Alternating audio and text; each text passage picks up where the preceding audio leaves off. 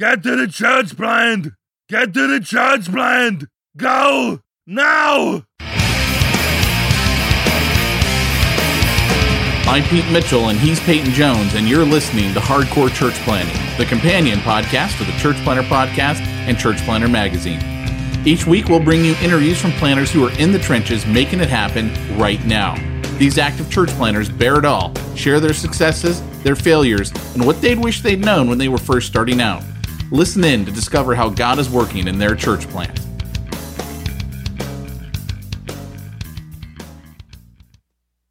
Hey, church planner, this is Peyton Jones, and I am here on Hardcore Church Planting today with a good friend. Uh, it, it's weird because I'm going to give a little introduction here.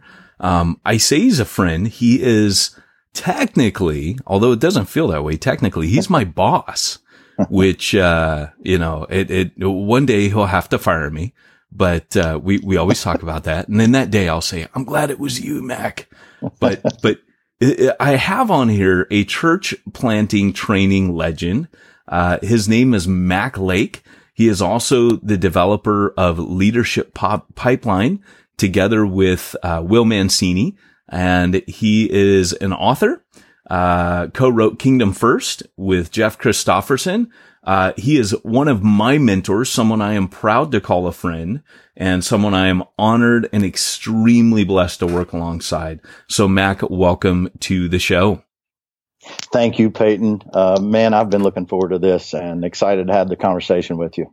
Yeah, me too, man. I, I am just, uh, you know, it, this has been like a, a, kid in a candy shop thinking about how mm-hmm. we're going to go. And the, and the thing with you, Mac, is, you know, we, we are friends and we goof off and, and laugh a bunch, but, and we get a lot done for the kingdom. But, but the thing is, is that I, I think all of us that, that work alongside you and I, I, I gotta be careful because I know you don't like to, to be put on a pedestal here, but all of us are kind of in awe of you. We watch you as a trainer and we listen to your, your philosophy about the Holy Spirit and breakthrough moments and all these things. And we're, we're just in awe, but I think we're also in awe of the stuff you get done. And so today, what I want to do is really kind of share you with my audience, um, kind of let the church planners out there. Most people know who you are. I think you're one of the most uh, connected guys. I rarely meet someone who hasn't heard of you or knows of you, but uh, the the reality is today, what we want to do is just kind of really get to know you a bit and what makes you tick. And uh, you are a, a developer of leaders, and I just want to be able to share as our guys. Some of them are starting out in leadership. Some of them are, are starting out in their ministries and they don't even know where to begin or where to turn. And I know I've constantly picked your brain. So, uh, anyways, with that long introduction into that, Mac, tell us a little bit about your background, how you came to faith. Yeah, uh, Peyton, I grew up in a little country church in West Virginia. Uh, the church uh, never had more than 70 people on a Sunday morning. As a little town of 500. I never thought about it till years later, but I don't know why they weren't in the uh, uh, Outreach Magazine's fastest growing churches in the country. they were reaching a, a large percentage of that little town. But uh, it was a great little country church, and uh, my mom and dad were in leadership there. They weren't uh, you know, weren't the pastor, but they were in leadership there, and their love for the church and their love for Christ was just absolutely contagious. Uh, so at nine years old, uh, I remember standing on the second pew at Hanley Baptist Church, uh, gripping it as tight as I could as Pastor Randy Kessler presented the gospel. And I walked down that morning and gave my life to Christ and uh, never, never looked back. That's awesome. Well, you, one of the things I didn't say in your introduction is that you have also been the architect, and that's really the only way to put it. You're you're you're like a thought architect. You you build cathedrals of training and learning, and we run uh, something that you put together called Train the Trainer.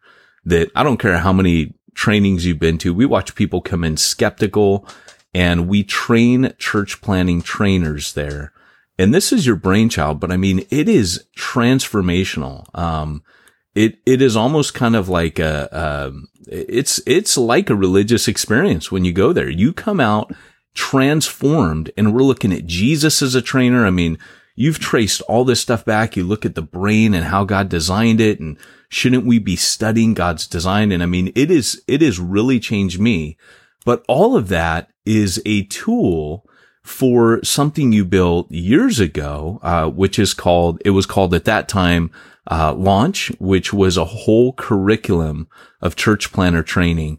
And now it's known as multiply. Um, and it is, it is amazing. There is hands down no assessment out there for church planners like what you guys put together. And, uh, I get to say I'm on the team, but I was the late guy to the party. I mean, this stuff was, uh, you know, we had Zaret and we had Michelle and there were other people that, that did incredible work. But, uh, you are really, I mean, it is, it is comprehensive church planner training. I, I don't want to talk too much about it right now, but I really want to ask, um, how did you get involved with church planting? Yeah, my, my church planting journey began really uh, sort of when I was at Dallas Theological Seminary. Uh, had no idea even what church planting was, but uh, Aubrey Malphurs, who wrote the book uh, Planting Growing Churches, you know, years and years ago, uh, I was down in the gym at the seminary working out, and he was down there, and he said, "Hey, Mac, you need to take my church planting class." Well, I looked at him and I started laughing and I said, Aubrey, I'll never plant a church and I'll never be a senior pastor. and so, uh, and I fully believed that. Well, seven years later, you know, I was, uh, a few years later, I was at Pawleys Island Baptist Church. I was associate pastor. And all of a sudden, God just grabbed my heart. Uh, there was a, a brand new community about 30, 40 miles from Pawleys Island that I heard about. Uh, Cindy and I drove up there, drove through the community there was only about 25 homes in this community, nothing else within, you know, 15 miles north, five miles south, five miles east, five miles west. So it was just this brand new community. Uh, the international paper had cleared the property uh, they owned. It was uh, 30,000 acres. And I heard it was going to be a city of 60,000 people one day. And I just thought, wow, wouldn't it be cool if somebody put a church there? And uh, all of a sudden, that that desire uh, was born inside of me, and God just kept bringing it back to me again and again and again. Uh, there was multiple confirmations that we were called to do this. So um, I finally went back to my pastor and said, "Hey, I feel like I'm I'm called to plant a church, and I would be honored if if you guys would send me." And uh, he was enthusiastic about it, and so the church got behind me and and launched me out to go plant that church in Myrtle Beach, South Carolina which in the church planning world is a way of saying he fired you. I'm just he teasing. let me go. He lovingly let me leave. and what was really cool is he he actually they sent half. Uh, they had deacon leadership. They sent half the deacons with us, which was really wow. cool because they all lived up that way. Wow. And uh, they they didn't have you know they didn't have a, they couldn't find a church up there that and so uh, so they would drive all the way to Pawleys Island and so when we said we were going to do this uh, they I had some incredible leaders jump on board with us right from the very very beginning. Wow, that is so cool, man, and it makes such a big difference when you have a supportive sending church like that. One of the things that that's really unique and I love about the multiply assessment is that uh, it's for husband and wife. It happens over uh, uh, almost like a weekend retreat or a, a couple days.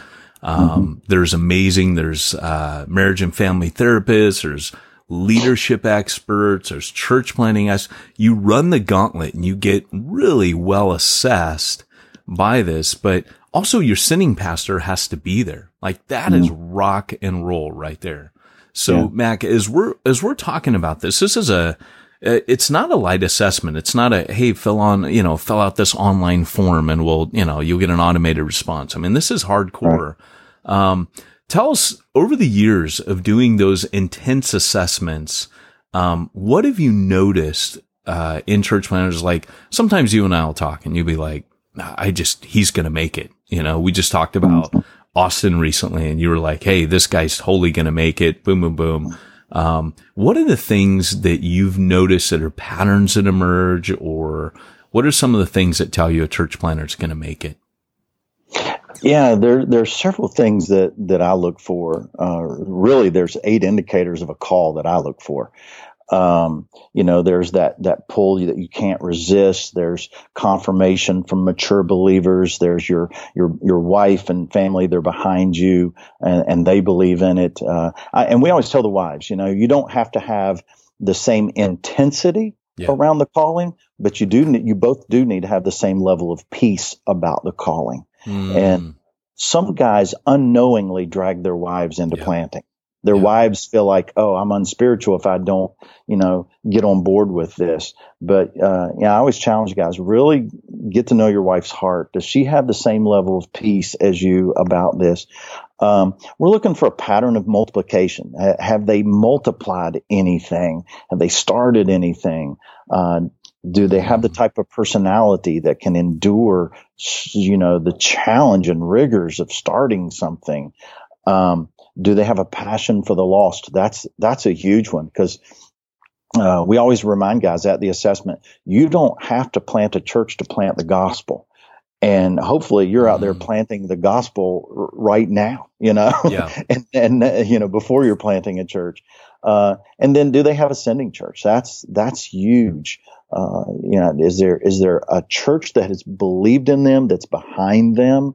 That's sending them. Uh, in viral churches, Ed Stetzer, Warren Bird, statistics show that if you have a sending church, a church that's birthing you out, your your likelihood of sustainability is is increased significantly. Yeah, yeah, that's my my favorite part about the assessment is what you said just prior to that, and that is that um, you know you don't have to plant a church to plant the gospel, and I love I love that that, that is really, you know, Shark Tank, you do a Shark Tank there where they share their vision and, um, there's feedback and sometimes the feedback is, well, have you been doing that now? And right. sometimes the guys are, uh, uh, uh, uh, like deer in the yeah. headlights, you know, and, yeah. and they'll be like, Hey man, I, I, you know, I don't get how you're suddenly going to start doing this because you got a church.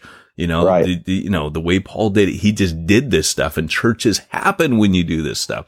So I yeah. love that philosophy.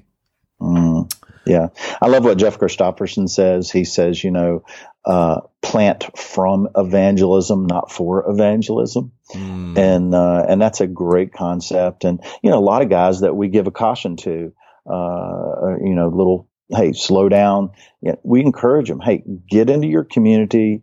Uh, just start trying to lead people to Christ and, right. uh, and, and, and see what happens from there and then come back and reassess, you know? Nice.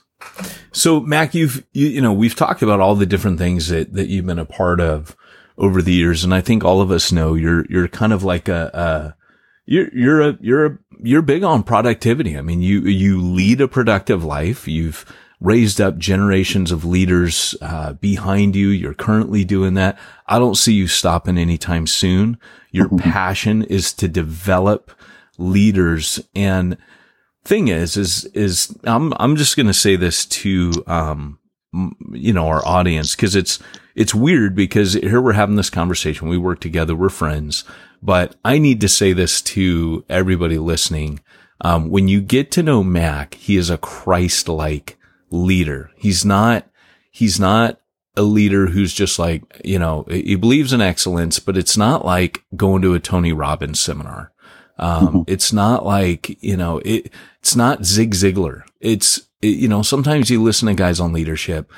I see you, Mac, as a guy who you're looking to Christ to model your leadership off of him. And for me, when I met you, that was so refreshing because mm. I've, I've seen a lot of guys developing leadership where it's almost like Jesus has been, it's cool that they want to improve as leaders, but it's mm. almost as if at times Christ has been completely left out of, of that process. And mm. so for you, this is me. I, I, am deviating a bit. I gotta, I gotta be careful here, but I just felt that was worth pointing out. Um, because I want our guys to respect the fact that when you're talking about leadership development, I feel for you, it's a God given passion. And so over the years, you've had this productivity that's come out of this because it's truly your calling, whether it's church planners or established pastors or whatever it is. Um, but you watching you is like a blur. You are kind of like, you know, Wesley, the apostle Paul, Spurgeon, some of these guys moved really fast. I want to ask you, how have you been able and all these different things that you've built or architect or, or lead or have, you know, delegated? How have you found the secret to managing yourself and your schedule? Yeah. Uh, thank you. I, uh, honored by that. And I, I, I appreciate that. And, um, it's humbling that you, that you say that and see that. And, and my life verse, I'm, I'm going to answer this first. Um, my life verse is Psalm 78, 72. David shepherded them with a pure heart and he guided them with skillful hands. And the reason that's my life verse is it says the reason David was such a great leader is he had two elements. He had a leadership spirit and he had leadership skill.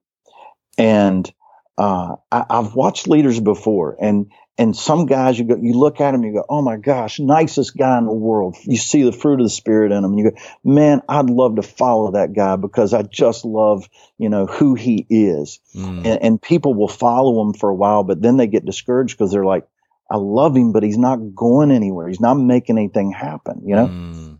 Then there are other guys, they got leadership skill and and people will follow them because they knock things out, they get things done, they push barriers aside, and they're taking the hill. But after a while, people stop following them because they're like, "Hey, I, I, love the vision, but I feel like I'm just one of the cogs in his machine, mm. and I just mm. like I'm being used and abused and not appreciated." And so, uh, I think when you combine leadership spirit and leadership skill, uh, it, it, just pr- it creates a strength uh, a Christ-centered strength in your leadership, and, uh, and I think that makes the biggest difference in the world.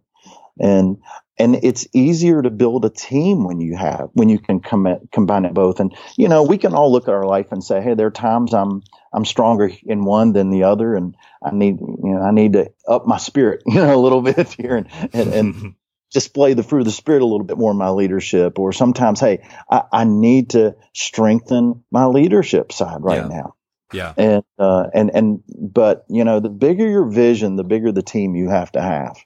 And if you're not that type of leader it's hard to build and maintain a strong team. Yeah. How how is that something that you've had since you started? Or is that something that you really had to work at and develop and up your game in? That's my train there's your train. Yeah. You know the train. Uh, yeah. Uh, uh, work at. I remember years and years ago, you know, I, I was I was voted the shyest kid in my class in ninth grade, and uh, and I was told early, early on, you know, you're not a leader, you're not a leader, and I had this I had a love for Christ and love for the church, and wanted to do something significant with my life. But people say, oh, you're you're a nice guy, but you're not a leader, you know. And there was there was so much truth to that. And uh, it wasn't until I was uh, 28 years old I, I met a pastor who just for some reason took me in and he started growing me as a leader. Mm. And uh, and for the first time, I had a I had a conversion at that moment at 28 years old. Uh, as after spending a year with him, I began to see, oh my goodness, I was a doer but not a leader, and God's wow. called me a leader. And so His impact on my life gave me a passion for leadership and uh, and so I've spent years trying to learn to be a leader because Maxwell says there's natural born leaders and there are learned leaders. And when I read that chapter years and years ago in Developing Leader Within You, chapter one or chapter two, um, when I read that chapter, I was like, oh my gosh, I'm going to have to be a learned leader because I am not a natural leader. Now, the advantage is once you learn, if, if when you learn leadership, you can reverse engineer it and understand why you do what you do and how you do what you do. Therefore, it makes it easier to teach others. I remember watching you lead our team. It's the healthiest team I've ever been on. And I remember, um, at one stage, you and I were in Vegas. we said we'd stay there, but, uh, no, we, we were running an assessment in Vegas. And I remember saying to you, cause I was kind of in awe watching you lead things, watching you correct things, watching you, it's a big operation. And I remember just being in awe and coming up to you afterwards and just very humbly saying, Hey, man, I, I'm just really blown away by, by what I've seen, um, this, this weekend. Um, because for me personally, um, particularly when you're a church planner, I know a lot of our church planners out there, they may feel that uh, they have reached a ceiling. I think I didn't realize mm. where I was at until I started working alongside yeah. you, under you, however you want to put it, but joining your team showed me how much I didn't know and still had to learn. And that was exciting for me because mm. I think the worst thing for a leader is when you come to the end of what you know and you feel like you've, you've hit a ceiling, you've stopped growing. And for, for me, I remember saying to you just very humbly, like, will you mentor me? Um, mm. because I, I, there are things I don't know, like mm. from what I've seen. And I remember you just smiling and going, that's what I've been doing. and, and what's cool to me is I think for all of our church planners out there, they're all going to come to a point where right now they're just trying to plant their church. Yeah. But for it to go beyond you, like our last competency of church planning in, in the multiply curriculum is multiplication. If your vision and everything you're doing doesn't go beyond you, right. if it's not going to last beyond you and into the next generation, you're kind of wasting your time. You know what I mm-hmm. mean? Like it, it's yeah. just, you can see that shift. And I think this happened with you based on your story, Mac, is that at a certain point, your ministry became about other people's ministry. And yeah. the fruit that that's born has been incredible. So I want to ask you, you know, all of our planners are balancing the, the same things that everybody does. They, they, maybe they're balancing their ministry of church planning with their family life, with how they pay the bills. Maybe they're bivocational or whatever it is. Mm-hmm. Um, how have you managed the various factors in your life? How have you learned to obtain balance in these different areas as an achiever? Yeah, great, great question. And I, I think you have to have uh, systems and rhythms.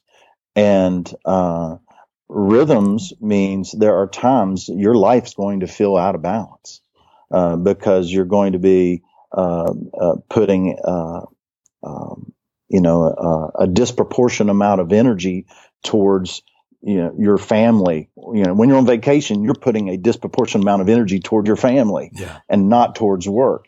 And and there are times you have to choose where am i going to put my disproportionate amount of energy based on your priorities in your life? And so uh, I think you have to be able to understand. Hey, there are rhythms in my life. There is not a steady rhythm in my life. There, there are, uh, there are the rhythms are like waves, and so there are times for me, you know, where I'm intensely deep into meeting, meeting, meeting, meeting, meeting for you know two or three days because I'm on the road all the time. So, uh, and then there's uh, uh, times of withdrawing, and and so you just have to know what your rhythms are. Mine's are mine are unusual because of the the amount of time I'm on the road. Uh, but understand your rhythms and build those into your life, and then systems. You know, I, I um, um very goal oriented. So uh, at the end of every year, I love December because that's when I set my goals for the next year. And yeah. so uh, I write out my goals. I put them in Evernote. Uh, I have a daily tracker where I look at those every single day and, uh, and ask the question, what, what is the one thing I can do this week to, uh, you know, in this particular goal that will make everything else easier or unnecessary? That's the goal from, uh, uh, it's the question from the book, The One Thing. Mm. And, um, uh, and so, you know, identify what is that one thing I can do. And then uh, I think the other thing is so many times we find our identity and our significance in doing things, mm-hmm. you know, and the more I do, the more significant I feel. Yep. And I think church planters need to learn to uh, find their, you know, not find their significance in doing, but they need to ask themselves the question: Am I doing a lot of things? Am I doing more things, or am I doing the right things? Yeah. And, you know, the challenge I would give planters is, uh, to, in order to, to, to get more of the right things done, what can you give away? You know, um, I remember it was probably the third church we planted out of our church when I was in Carolina Forest. The, the planter, uh, came to me and he sat down and he said, Hey, what, give me a piece of advice. You know, what's the one thing you tell me? I said, start building your successor within the first year. He wow. said, what? I said, start finding out, start building your successors in your first year and, and as successors. And so your potential successors. So in other words, whenever, I, wherever I go, uh, no matter what role I'm in, as soon as I can, I start identifying people and asking myself the question, who can do what I do and what can I give them to help them learn to do what I do? Mm. And so, uh, I mean, you know, I, I don't lead our meetings anymore. You guys lead our meetings. And, uh, Uh, so I'm, I'll be there today. We have a meeting today. I'll be there, but I'm not leading it. And you guys are rotating leadership on that. Why should I why should I lead it when you guys are fully even more capable than, than leading that? You know, so asking ourselves the question, what can I give away? And that frees me up to do what only I can do. That's amazing. And, and for church reproduction or multiplication, um, serial church planning, that is a powerful principle. Um, you know, I did, I didn't know that's what you were operating on, but that is, that is awesome. I can see it now that you've said it. And, um, you know, it's, it's, it, it's interesting because, you know, when I'm teaching leadership pipeline to churches and, and, and I have a staff, you know, the key staff in the room, and I'll ask this question. If there's a problem in your area of ministry on a Sunday morning, with one of your team members, okay? Who does that team member go to to solve the problem? Mm. If the answer is you, you're not developing leaders. Wow. Wow. And so uh, that one gets worship, you know, the, the worship pastor in church, that gets worship pastors every single time. And wow. uh, it gets other others too, but yeah, I don't want to be the go-to guy for all the, the, the problems. It, you know, the team members should be able to go to the next person up, not always the top person in the in the area. Yeah, awesome, awesome. Well, one of one of the tools um, that you have, uh, and and this will be a quick one, but one of the mm-hmm. tools that you introduced me to, and I've been really impressed with, is the mm-hmm. one minute manager, and I think that is a mm-hmm. great leadership management style for uh, church planners who are limited on time, but it's also super effective. That was yeah. transformational for me. Do you want to just real quick touch on that? Yeah, I was introduced to that by Dr. Howard Hendricks in seminary, and he had us read the book. The book is only 110 pages or so. It's a story format. And uh, when I closed the book, I just said, God, that's the type of leader I want to be. It gave me a picture of the type of leader I wanted to be. Three simple secrets of the one minute manager is one minute goal setting, one minute uh, praising and one minute redirections. One minute goal setting is you have uh, the people who report to you uh, write. Uh, I, I, say three to five goals, and for us, you know, it's every four months. Tell me what are three to five things you're going to accomplish. Write those out in 250 words or less, and then uh, when we meet, we discuss those goals. It gives me the opportunity to say, hey, man, good job on this, good job on that. Hey, Peyton, I see you using your activator uh, gift here. I see your learner gift here, your strength here. I see your uh, strategic strength here, you know, uh, or redirect. Hey, yeah, let's think of, let's think about approaching that differently. Or, you know, a lot of times it's where are you stuck and how can I help? And uh, and so to me it's a it's a brilliant uh, simple methodology of leading and i actually used it as a church planter so when I planted a church, I had seven key leaders before we launched. Uh, I chose my seven key leaders probably about six months into our core development. Uh, chose those seven key leaders. I established a weekly meeting with them as a team, and then I set up a rhythm of one on ones with them. And every one of these lay leaders had three to five goals that they had to work on and focus on, and I would meet with them about. And it allowed me to know what they were moving forward, what they were trying to accomplish. And you take seven people times three goals, that's 21 significant things you can move forward in a period of four months. Wow. So, so when you begin to look at it that way, why wouldn't anybody, you know, want to, want to do that? Absolutely. Yeah. It's, it's, it's been, it's been pretty cool for me. I do think that our, uh, time together, um, we've mentioned before that it's kind of like smack talk, right? With mine. maybe the other guy's more organized at first, but we cover them all, but we get there. Yeah, yeah. So I have one last question for you.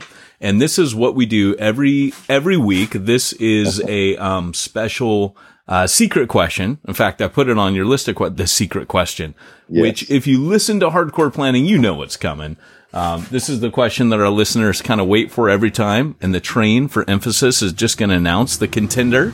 There it goes. And, uh, my like wife just walked in the office, but, uh, she didn't have the big scorecard. You know, she wasn't walking on like the boxing match with the card. But, uh, anyways, uh, if you, and I'm going to ask this because he's one of your best friends, oh, if no. you and Will Mancini were to get into it. a physical fist fight, who would win? ding, ding, ding. well, here, here's the way I look at that. I could, I could physically, I feel like I could beat him up, but I know the way he thinks, and he's so stinking strategic. He'd find a way to take me down. So he he would win. You know, it's interesting. It's interesting because uh, that that brings and you know how my brain thinks like pop culture. Uh, immediately, you say that, and I think Batman versus Superman. You're Superman. You could take him out easily, but Batman always comes prepared. So That's I like right. this. You know, stay tuned. He'd have a secret weapon. He would have a secret weapon. He'd have it some would be my kryptonite. kryptonite, and Yeah. it would take me down. he would have something up his sleeve for sure. But in fairness, And he we- would cheat. He would cheat too. That's the thing about Will. He would cheat. Hey, man who doesn't cheat doesn't want to win bad enough. That's what I always say. Got that out of the Bible. Hey, um, the, the other, the other thing is when we interviewed Will, it was so funny because if you know Mac, you know, he's just a nice dude. And, and Will goes, Oh man, he goes, I can't fight Mac. He's like, man, I just let Mac win. If Mac's mad at me for some reason, he wants to fight me. I'm just going to lay down and let him punch me. Unless I must have done something super bad. So anyways, hey, true, true to the Superman persona there. So, hey, Mac, you, uh, you are, uh, an inspiration to us. Um, those, those that you've trained and those you continue to train. And thank you for your work for the kingdom. Thank you for your friendship and thanks for coming on to hardcore. Well, listen, man. Thank you for having me on here. And you know, I tell you every time I talk to you, I love you. I love what you're doing, and I believe your voice is one of the strongest voices and champion voices for church planters in this country. And uh, keep up the great work. I, I, you are my church planting hero, seriously, and uh, love what you're doing, and thankful for you. All right. Well, hey, thank you. And guys, remember, Arnold, Remember, if you are called to church planting, go hardcore or go home. You've been listening to Hardcore Church Planting. Hardcore Church Planting has been brought to you by the Church Planter Podcast and the Church Planter Magazine, which is available in the App Store for both Apple and Android devices. If you like this episode, leave us a positive review. If you didn't like this episode, we'll be happy to give you your money back.